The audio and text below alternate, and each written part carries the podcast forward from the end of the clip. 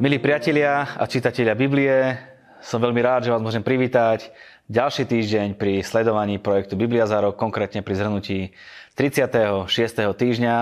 Či už nás pozeráte náhodou alebo cieľene, pokiaľ otvoríte svoje srdce naproti Bohu a budete chcieť Bibliu čítať e, tak, že budete chcieť porozumieť, prídu zjavenia do vášho života a váš život už nikdy nebude taký rovnaký, ako bol doteraz. O tom sme presvedčení, lebo Biblia má tu moc aby menila vaše životy.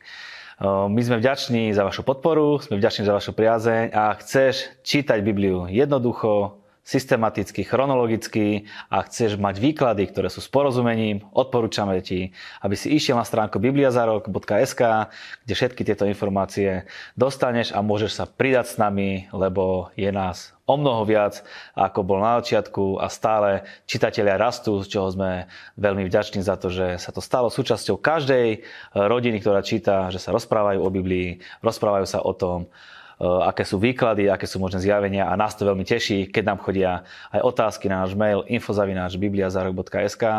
Otázka, ktorá nám prišla, možno priamo nesúvisí eh, s témou, ktorou čítame, ale veľakrát sa Biblii vyskytuje, veľakrát ju Boh eh, odsudzuje alebo veľakrát sa Boh k nej vyjadruje, tak sa k nej vyjadrime aj my. Mala by som otázku, ktorá sa netýka priamo toho, čo čítame, ale dúfam, že budete môcť odpovedať Týka sa predmanželského sexu. Aké sú úskalia takého vzťahu mimo manželstva? Počula som v jednej vašej kázni, nie moje, ale z jednou z pastorov, niečo málo o tom, že keď sa dvaja až tak nepoznajú alebo spolu majú niečo, takže nastávajú komplikácie. Aké? Takže e, Biblia sa veľakrát aj v starom zákone, aj v novom zákone o tom vyjadruje a pochopenie manželstva patrí medzi najväčšie biblické témy. Keď to chceme pochopiť, musíme sa pozrieť na začiatok, ako Boh rozmýšľal o manželstve, e, rozmýšľal o ňom už pri stvorení. Boh ustanovil manželstvo ako základnú normu vzťahu medzi mužom a ženou. Tento model e, sa v židovsko-kresťanskej kultúre prežil tisíce rokov a spoločnosť sa od neho začala odvracať až na začiatku 20. storočia. Áno, vzťah intimnej oblasti mimo manželstva je definovaný ako hriech. Je to jedna z základných vecí, s ktorou sa musia ľudia, keď idú do manželstva, vysporiadať a chcú žiť s Bohom. A tak ako každý hriech otvára dvere diablovi a slovo hovorí, že trojramenný povraz sa tak rýchlo nepretrhne, preto ak je manželstvo, kde je prítomný Boh, vie to mať o mnoho lepšiu perspektívu. Prajeme veľa požehnania do každého jedného manželstva a do vašich rodín. V minulej relácii sme si hovorili o no, Ezechielovi, povedali sme sa, v aké sa nachádza dobe, o veciach, ktoré prorokoval. Dnes budeme uh, pokračovať v tom a povieme si, ako uh, proroctva Ezechiela skončia. Uh, sledujete reláciu Biblia za rok, moje meno je Marian Kapusta, hosťom 36. týždňa a jeho zhrnutia bude pastor Peter Minárik. Peter, opäť po týždni, veľmi rád ťa vidím. Ja takisto teším sa na dnešný výklad, ktorý si povieme. Si vo forme, ideme do absolútneho finišu Ezechiela. Určite, poďme na to. tak prečo je dobré, že čítam Bibliu každý deň? Uh, chcel by som osloviť uh, čitateľov práve takou myšlienkou, že ja aj prečo tam čítame Ezechiela, to je minulosť, to ma nezaujíma, mňa zaujíma súčasnosť, budúcnosť. A práve preto čítame Ezechiela, a čítame aj Bibliu, lebo nie len to, čo je minulosťou, je tam zapísané, ale Biblia hovorí prorocky fantastické veci do budúcnosti. Teda ten, kto pravidelne s porozumením číta Bibliu, kto si prečíta aj tie ťažšie state, napríklad Ezechiela, tak práve tam sa dozvie veci, ktoré sa týkajú budúcnosti, ktoré sú veľmi späté e, práve s našou dobou, takisto s budúcou dobou. A takýto pohľad je veľkým požehnaním pre človeka, lebo vie, že vie aj zniesť akékoľvek prekážky, prenasledovanie, alebo vie, čo ho čaká a oplatí sa týchto pár rokov tu na Zemi niečo aj strádať, niečo prekonať, zapreť sa, aby potom 10 eh, násobok života na Zemi ešte raz si zopakujeme v tisícročnom kráľovstve, kde budeme e, tisíc rokov a potom nás čaká väčnosť a na tieto veci nás pripravuje práve aj kniha Ezechiel, takže preto čítame Bibliu. Pripravuje nás na ne a my sa na tie obdobia veľmi tešíme a veríme, že budeme súčasťou jedného veľkého vytrhnutia a jedného veľkého tisícročného kráľovstva, o ktorom hovorí Božie slovo. Spomínal si, že budeme hovoriť o veciach, ktoré sa ešte nestali, ktoré nás čakajú do budúcna, to až bude na konci relácie. Povedzme si teda, kde sme minule prestali a v tom období sa nachádzame. Zase nejaké porovnanie možno k Jeremiášovi, k Izajašovi, pardon, k Jeremiášovi a k Ezechielovi. Takže skončili sme niekde tam, že prichádza dvojročný čas obliehania Jeruzalema, to znamená, končí sa doba chrámu, doba Jeruzalema, celkové prichádza k jeho zničeniu, a to Nabuchodonozorom, ktorý je Božím nástrojom, čiže súd na Izrael pre jeho hriechy prichádza cez Chaldejskú alebo Babylonskú ríšu, kde kráľom je Nabuchodonozor. A tento oblieha teraz Jeruzalém, takže sme teraz v čase, kedy práve toto nastáva, takže tu niekde sme skončili a tu ideme pokračovať. Dobre, povedz mi ešte prosím ťa, kde sa v tom čase nachádza Jeremiáš, v tomto čase, a kde sa nachádza Daniel? Takže Daniel je v babylonskej ríši, je vysoko postaveným človekom. Čiže je v zajatí? Je v zajatí a má vplyv na Nabuchodonozora. To znamená, že skrze neho Boh mení srdce Nabuchodonozora.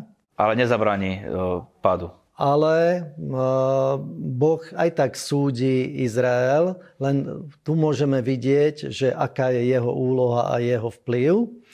Jeremiáš je v Jeruzaleme a je očitým svetkom zničenia chrámu. Následne na to vzniká kniha Jeremiášov plač práve na, reakciou na zničenie chrámu, čiže on je to očitým svetkom s ostatnými, ktorí tam ostali. A, a náš Ezechiel prorokuje práve do týchto situácií a je to veľmi zaujímavé, že úplne na deň presne, kedy sa dejú veci v Jeruzaleme, on hovorí konkrétne proroctva. Áno, hovorí konkrétne proroctva, hovorí aj o dvoch sestrách, Áno, máme tam dve sestry, Ahola a Aholíba. A je to obraz, prorocký obraz dvoch smilníc. Čiže smilnice na ľudskej úrovni sú obrazom duchovnej smilnice Aholy, ktorá bola Severné kráľovstvo Izrael a Aholiba Judské kráľovstvo. To znamená ešte existujúce kráľovstvo a na príbehu, jak sa Boh staral o, o svoj ľud, tak e, vychádza, že ako smilnili s okolitými národmi, potom, že sa nepoučil, nepoučilo Judsko, Jeruzalém z osudu tej staršej sestry z Aholy, ktorá vlastne bola, išla do roztrúsenia. Takže z tohoto sa, toto je výtka a vlastne e, prorocky ukázané, čo sú hriechy, čo je hlavná vina Božieho ľudu, že sa odvrátil od Boha a vlastne začal e, sa venovať iným Bohom, čo je to isté, ako keď e, žena, ktorá má muža, tak ide za inými mužmi, k tomu je to prirovnané, čiže existuje telesné, ale aj duchovné smilstvo. Uh, bol by som rád, keby sa k dvom veciam vyjadrili. Jedna je podobenstvo hrdzavom hrnci a druhá bude smrť prorokovej ženy, ale poďme teda k tomu hrdzavému hrncu. Takže aby sme sa dostali presne do obdobia, kde sme, tak kvôli Cedekiašovmu spiknutiu prišiel Nabuchodonozor, obľahol Jeruzalém a nie len, že ho obľahol, ale normálne vystával druhé hradby okolo Jeruzalema, aby nikto nemohol z mesta utiec, utiecť. A v ten istý deň dostal Ezechiel proroctvo v Babylone a mal variť v hrnci meso, kosti a nakoniec aj hrniec sa mal rozstaviť. A toto vlastne znamená osud Jeruzalema, čo sa s ním stane. A, takže toto je tento príklad tohoto rozstaveného hrnca. A ďalšie proroctvo je, o, ktoré dostáva, že mu náhle zomrie manželka. Čiže on oženil sa, náhle mu zomrela manželka a Boh mu hovorí, že nebudeš za ňou truchliť ani plakať. A Vidíte, je to veľmi silný obraz, e, čo musel prorok zažiť. Zároveň je to obrazom toho, že tak milovali a spoliehali sa na Jeruzalém, spoliehali sa na chrám, spoliehali sa, že Boh je s nimi a vlastne, že Boh ich opúšťa, pretože oni e, smilnili, oni sa odvrátili od Boha, teda aj Boh odstupuje od nich a preto hovorí prorokovi, že nesmie za ňou smútiť, nemá za ňou trúchliť a je, toto je obraz nesvetenia chrámu a strata zmluvného partnera. Mm-hmm. Vieme, že na to potom onemel Ezechiel, keď sa stala táto udalosť. Kvôli čomu? Áno, je to práve tiež proroctvo, aj nehovorenie je tiež proroctvom. u Ezechiela a hovorí nám to, že keď vy ste sa odvrátili odo mňa, tak darmo kričíte, teraz voláte, tak Boh k ním nehovorí. A bolo to na dlhší čas. A v podstate o rok neskôr je mu zjavené, že Nabuchodonozor obsadí aj Egypt, aj, že, aj ten, že pôjde do zajatia na 40 rokov, do roztrúsenia, potom sa vráti a že už bude len slabým kráľovstvom. Ďalej vieme, že Ezechiel vyriekol súd, ktorý mu dal Boh nad Týrom a nad Sidonom. Čo to boli za národy a aký to bol súd?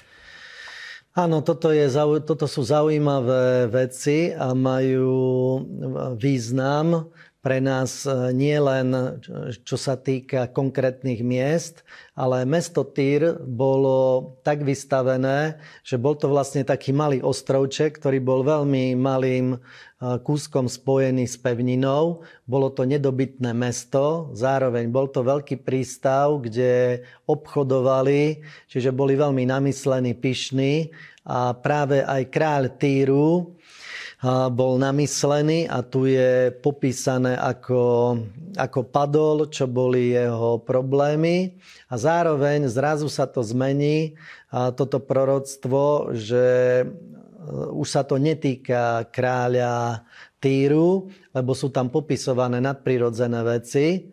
A všimnite si, keď to budete čítať, že vlastne proroctvo nám hovorí o tom, že čo sa deje ešte pred stvorením sveta. Prorok začal hovoriť to, čo mu Boh hovoril o konkrétnom kráľovi a zrazu hovorí o satanovi, hovorí, ako sa stal padlou bytosťou, čo boli jeho problémy.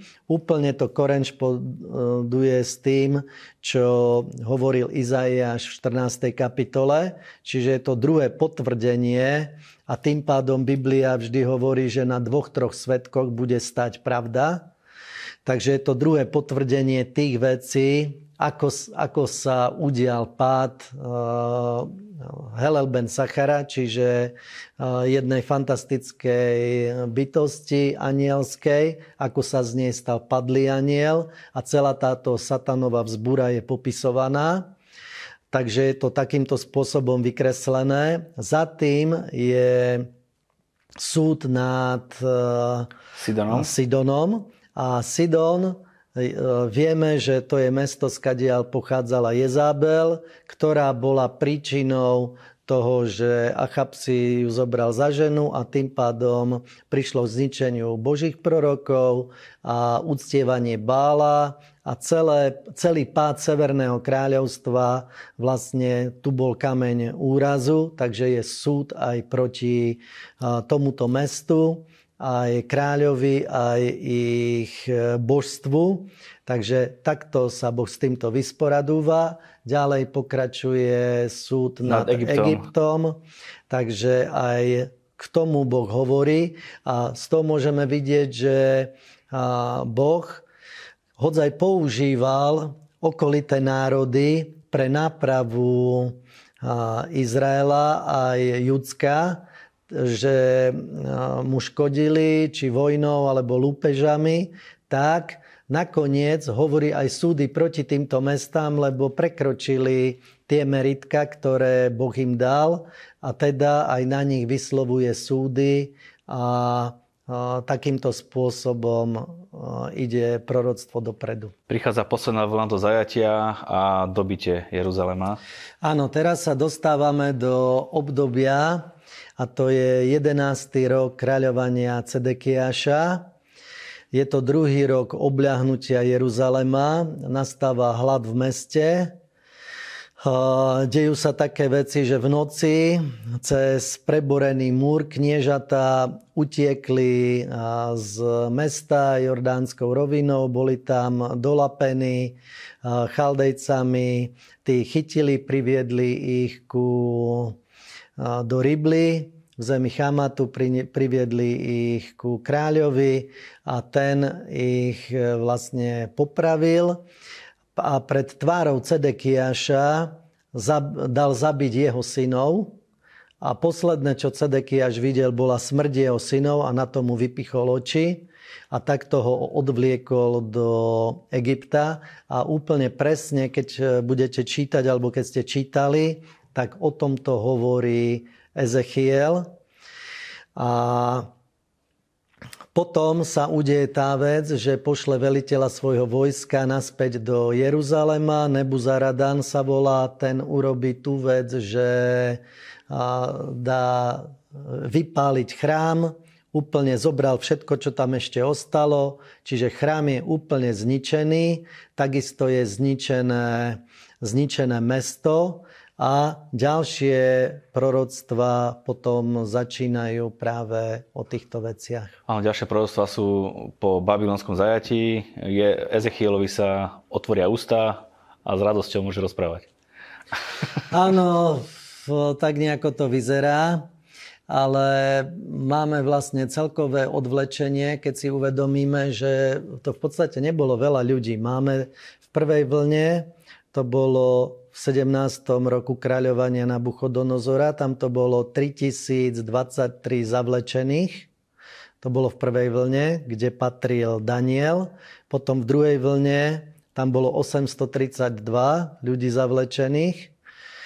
A to bolo v 18. roku kráľovania. A tretia vlna v 23. roku kráľovania je 745 ľudí. Dokopy je to 4600 ľudí. To nie je tak veľa ľudí, ktorí boli zavlečení. To znamená, ostatní zomreli na mor, na hlad, boli uvarení v tom hrnci, čiže tieto proroctva o tom hovoria, takisto o tom prorokuje Daniel, Jeremiáš, čiže všetky tieto proroctva spolu hovoria o týchto veciach. A po páde Jeruzalema príde jeden utečenec do Babylonu, ktorý to prežil a hovoril o tom, že chrám bol zničený, mesto bolo zborené, boli hradby, čiže všetko bolo zničené. A vtedy sa otvorili Ezechielovi znova ústa a zase mohol začať rozprávať. A teraz hovorí o zlých pastieroch. Takže hovorí o tom, že pastieri pásli seba, potom, že neošetrovali ovce, ale naopak, že im škodili a tak ďalej. Čiže hovorí o týchto pastieroch, že zle pásli a potom hovorí, že, že sám pán príde a on bude pás v spravodlivosti, v láske svoj ľud. Ale zase napríklad hovorí aj pozitívne, hovorí aj také, že dávam nové srdce, nového ducha do vášho vnútra, dám, odstránim to kamenné srdce. Pekné vyznanie. Áno, toto sú, na toto sa aj my radi odvolávame, na tieto slova ako kresťania. V prvej rade ich potrebujeme chápať, že Boh stále jedná z, v prvej rade s Izraelom a až potom môžeme vzťahovať veci na nás ako na církev a takisto na budúcnosť. Odznejú tu aj proroctva proti Sejru, Idumeji, ostatným národom. A práve tieto výroky, ktoré Boh dáva, tak vždy prináša nádej. Preto aj dnes, keď vám hoď kto dačo prorokuje a povie hociaké výroky, tak Božie proroctvo je také, že vždy, aj keď napríklad pokarhá, tak vždy dá riešenie, vždy dá vyslobodenie, vždy dá nádej, ako z tých vecí von. Takže Boh vždy končí tým, ako, ako človeka dostane do požehnania, lebo Boh nechce zničiť človeka, ale chce ho zachrániť. Ďalšia neľahká úloha pre Ezechiela mal povedať kostiam, aby ožili. Áno, toto je vec, ktorú si ľudia pamätajú, lebo je, lebo je to také zaujímavé. Je tu viacej veci, ktoré sa dá z toho naučiť, lebo mu hovorí, že prorokuj, čiže prorokuj ku kostiam, čiže vyvedie ho na určité veľké miesto, kde je plno mŕtvych kostí, takže to asi nebol nejaký pekný zjav, ktorý videl. A teraz mu hovor, pýta sa ho, či tie kosti ožijú. A on, že ja neviem a hovorím, prikazujem, prikazujem, čo sa má stať. A je to aj slovo pre nás, aby sme do okolností hovorili Božie slovo, aby sme prikazovali požehnaniu, aby sme prikazovali zaslúbeniam, ktoré Boh hovorí, lebo iné Božie slovo hovorí, že Boh posiela svojich anielov, aby vykonali jeho slovo a keď my hovoríme jeho slovo, tak sa to vie udiať aj cez naše ústa. A toto proroctvo o kostiach hovorí, že znova Izrael bude pozbieraný, hocu z nich kosti, takže ich Boh oživí a znova tak ako tie kosti nadobúdajú šlachy, svaly a potom do nich vojde duch a je z nich obrovské vojsko. Takže to hovorí o znovu navrátení a obnovení aj duchovnom, aj fyzickom, že Izrael sa takto pozdvihne. Pozdvihne sa a už nebudú z neho dva národy, ale bude z neho jeden národ. Tak to Boh predpovedal. Áno, a o tomto vraví vlastne v takom proroctve, že mu dá dve palice. Na jednu má napísať Efraim, to znamená Severné kráľovstvo a tie národy, ktoré už sú v roztrusení a na druhé má napísať Júda a má ich nosiť spojené spolu, čiže asi boli nejako prekrútené, spojené, že boli jednou palicou. A teraz, e, keď sa ho budú pýtať, čo to znamená, tak má povedať, že Boh urobí tú vec, že je to to isté, len druhýkrát povedané, čo bolo o tých kostiach, že bude jeden ľud, jeden národ a že Boh toto chystá spraviť. Táto vec sa ešte neudiala. Keď hovoríme napríklad o dnešnom Izraeli, tak to je v podstate len Judsko. A kde sú ostatné kmene Izraela, nikto nevie. Tieto všetky sa ukážu, obnovia a Boh zasľúbil a toto sa vzťahuje na budúcnosť, a čo všetko vlastne ešte Boh vykoná. Keď sa posunieme ďalej, predpovedá príbehy o Gogu a Magogu. Čo to boli za krajiny, alebo čo to boli za, za štáty?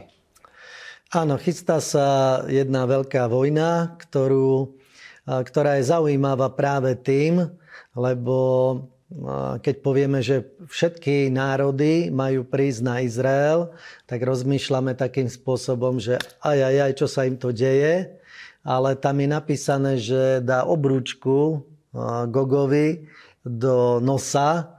To znamená, že Boh všetky tie národy, ktoré boli proti Božiemu ľudu, v podstate dnes nevieme, ktoré to sú národy, lebo jedna vec je, že je zhruba 70 národov, z ktorých vznikli ďalšie národy, ale kto dnes, ktorý národ je, národy sa premiešali, presťahovali, takže týmto by sme sa nezaoberali, ale v podstate všetci, ktorí sú proti Bohu a proti Jeruzalému, tak Boh ich za nos privedie na izraelskú planinu, to je v okolí Megida.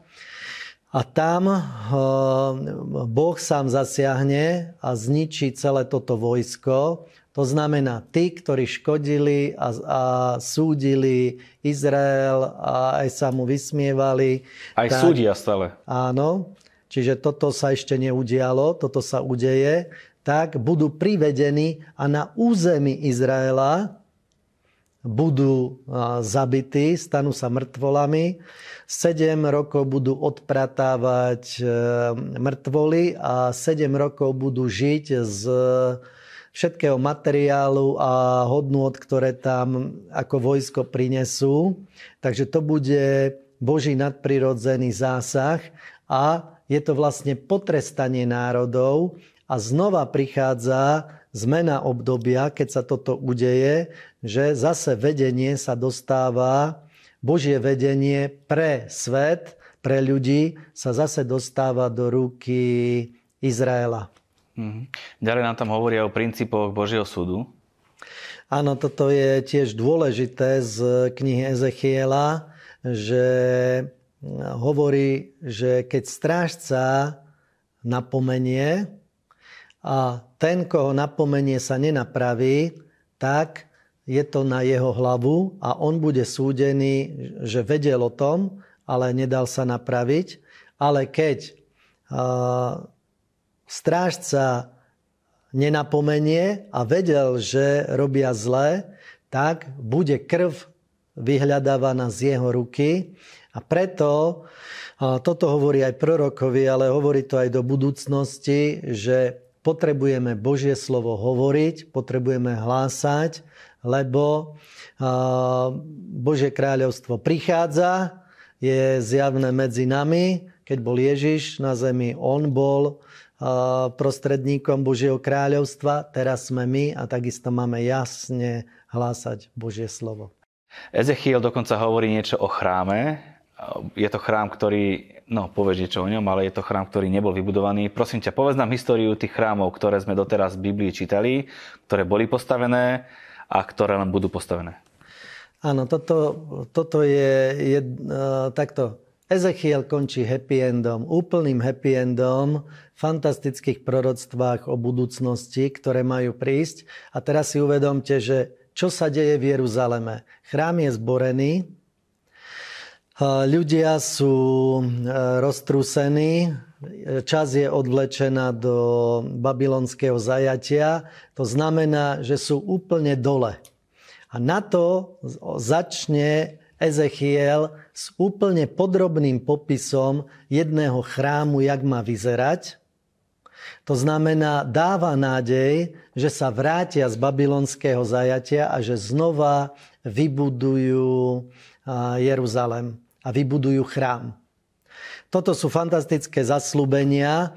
A teraz e, predstav si, že ty si ten zronený, ubitý e, Izraelca v tom babylonskom zajati, kde končí každá nádej, chrám je zlikvidovaný, Božia sláva je preč, všetko je zničené. A zrazu prorok hovorí úplné detaily, jak sa bude stavať, aký bude chrám. A teraz keď si to celé prečítate, je to aj viac kapitol, takže z toho, keď im toto rozprával, tak zase v nich rástla nádej, že potrebujeme sa zmobilizovať, vrátime sa, vybudujeme chrám, bude dobre. A teraz odpoveď k tým chrámom. Takže najprv bol Mojžišov stánok, ktorý putoval až skrze Abraháma, skrze Daniela prišlo zjavenie, že kde je miesto, ktoré si Boh vyvolil, kde, kde ho majú postaviť. Takže bolo to v Jeruzaleme na chrámovej hore. A bol tam postavený Šalamúnov chrám, tak to ho nazývame. Tento Šalamúnov chrám jedného dňa vlastne skončil a to bolo to, čo práve zažili, že bol zničený chrám. Ten Šalamúnov chrám bol zničený a teraz počúvajú zaslúbenie o chráme. Ale keď si poskladáme, poskladáme, ako idú udalosti, tak pri návrate z babylonského zajatia znova vystavili chrám, ale nebol to tento chrám, o ktorom hovorí Ezechiel, ale plakali nad ním, že pamätníci, ktorí, vyšli, ktorí prišli do zajatia a vrátili sa, že sláva Šalamúnovho chrámu bola lepšia a proroci potom hovoria, že ale do tohto chrámu príde Mesiáš, takže preto bude oveľa slávnejší. Takže vieme ho nazvať Herodesovým chrámom, lebo Herodes tento chrám, ktorý postavili po návrate z Babylonu znovu prebudoval. Do tohto chrámu, ináč v tomto chráme nebola truhla zmluvy. Truhla zmluvy skončila s Jeremiášom, ktorý ju údajne niekde skryl. Sláv, e, šekina, čiže Božia sláva, čiže Božia prítomnosť odišla z chrámu a aj po postavení tohoto chrámu, darmo, že ho Herodes spravil parádnym a krásnym a takým, že aj Ježišovi vraveli, pozri, pozri, aký chrám máme. A Ježiš povedal, že aj tento chrám bude zborený. Takže do tohto chrámu neprišla Šekina, ale prišiel tam Ježiš, prišiel do nej Mesiáš a kúsok od nej zomrel a zaplatil za hriechy ľudstva. To je ten chrám, ktorý môžeme momentálne vidieť v Jeruzaleme, zbytky toho chrámu. Áno, čiže ten e, voláme Herodesov chrám, lebo Herodes ho prebudoval. Potom sám Ježiš hovorí v 24. kapitole Matúša, že tento chrám e, bude zborený a v 70. roku bol aj tento chrám zničený. Dnes na chrámovej hore je mešita inému bohu a dom Al-Aqsa. Takže na tom mieste, kde bola svetiňa, v podstate bol čas, kedy to bolo smetisko. Teraz je tam chrám iným bohom. A na tomto mieste Ježiš povedal, že keď budete utekať, e, tak jedna z vecí bola, že si sadne Antikrist v tomto chráme, ktorý sa tam vybuduje a to znova nie je tento Ezechielov chrám. Čiže bude vybudovaný chrám a to bude práve v období súženia si tam sadne Antikrist a dá uctievať samého seba. Vtedy Izrael sa od tohoto odvráti, rozpoznajú, že toto nie je ich Mesiáš, vtedy spoznajú Mesiáša, budú nad ním plakať aj tento chrám bude zničený a vtedy príde pán a udeje sa vlastne koniec doby národov a príde tisícročné kráľovstvo a vtedy bude vybudovaný tento chrám, ktorý popisuje Ezechiel. Takže vidíte, že síce Ezechiel to hovorí týmto, ktorí sú v babylonskom zajatí, že sa navrátia a vybudujú chrám, ale ten, o ktorom im, im hovorí, tak je úplne iný chrám, ktorý, o ktorom hovorí do veľmi ďalekej doby. Pre nich to bolo povzbudenie pre ich najbližšiu dobu, aby mali nádej. Ale je to vec, ktorá sa ešte neudiala, ktorá sa udeje tisícročnom kráľovstve e, sa to naplní a vtedy príde aj o novom rozdelení štátu medzi 12 pokolení a je zaujímavé, že to bude úplne iné prerozdelenie. Napríklad Júda nebude na tom mieste, kde bol, ale bude nad Jeruzalémom, čiže v oblasti dnešnej Samárie.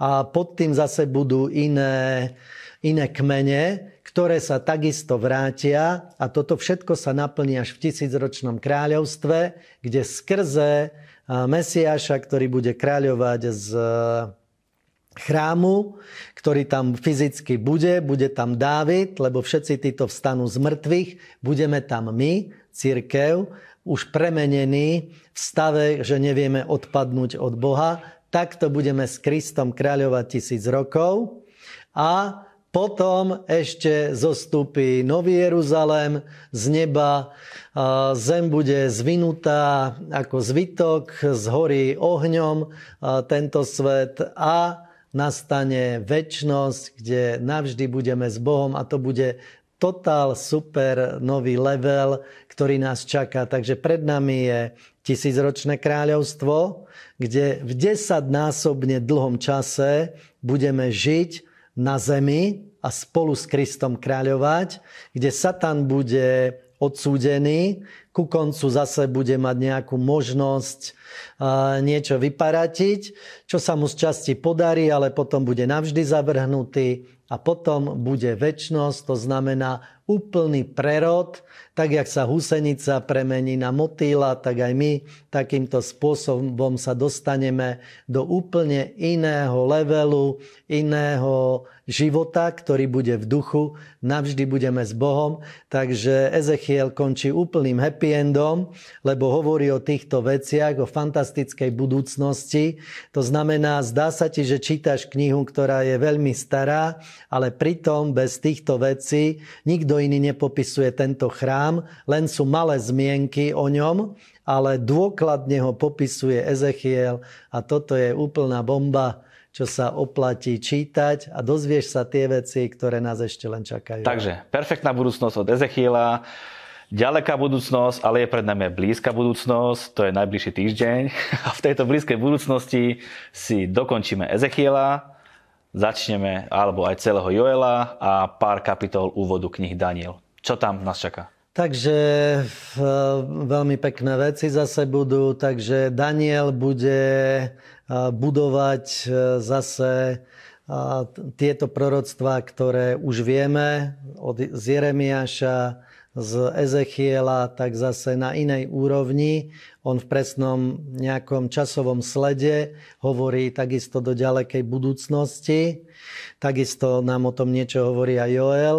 Takže toto nás čaká a zase od niekoho iného si vypočujete, jak on rozumie Ezechielovi a práve týmto happy endovým happy endovému koncu, ktorý nás veľmi povzbudzuje. Takže verím, že to bude veľmi záživné a veľmi požehnané. Áno, je to krásne čítanie. Prajeme vám, nech ste po skončení toho týždňa šťastní, nech vidíte, že veľká budúcnosť je pred vami, aj keď možno prechádzate rôznymi situáciami. Oplatí sa žiť s Bohom, oplatí sa eh, aj čítať Bibliu, aby ste vedeli, aká budúcnosť vás čaká.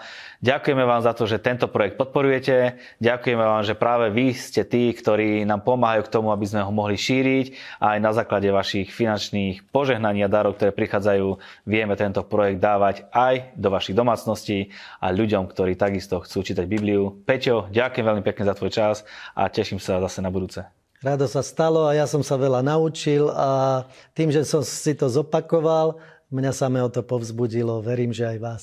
Majte úspešný týždeň.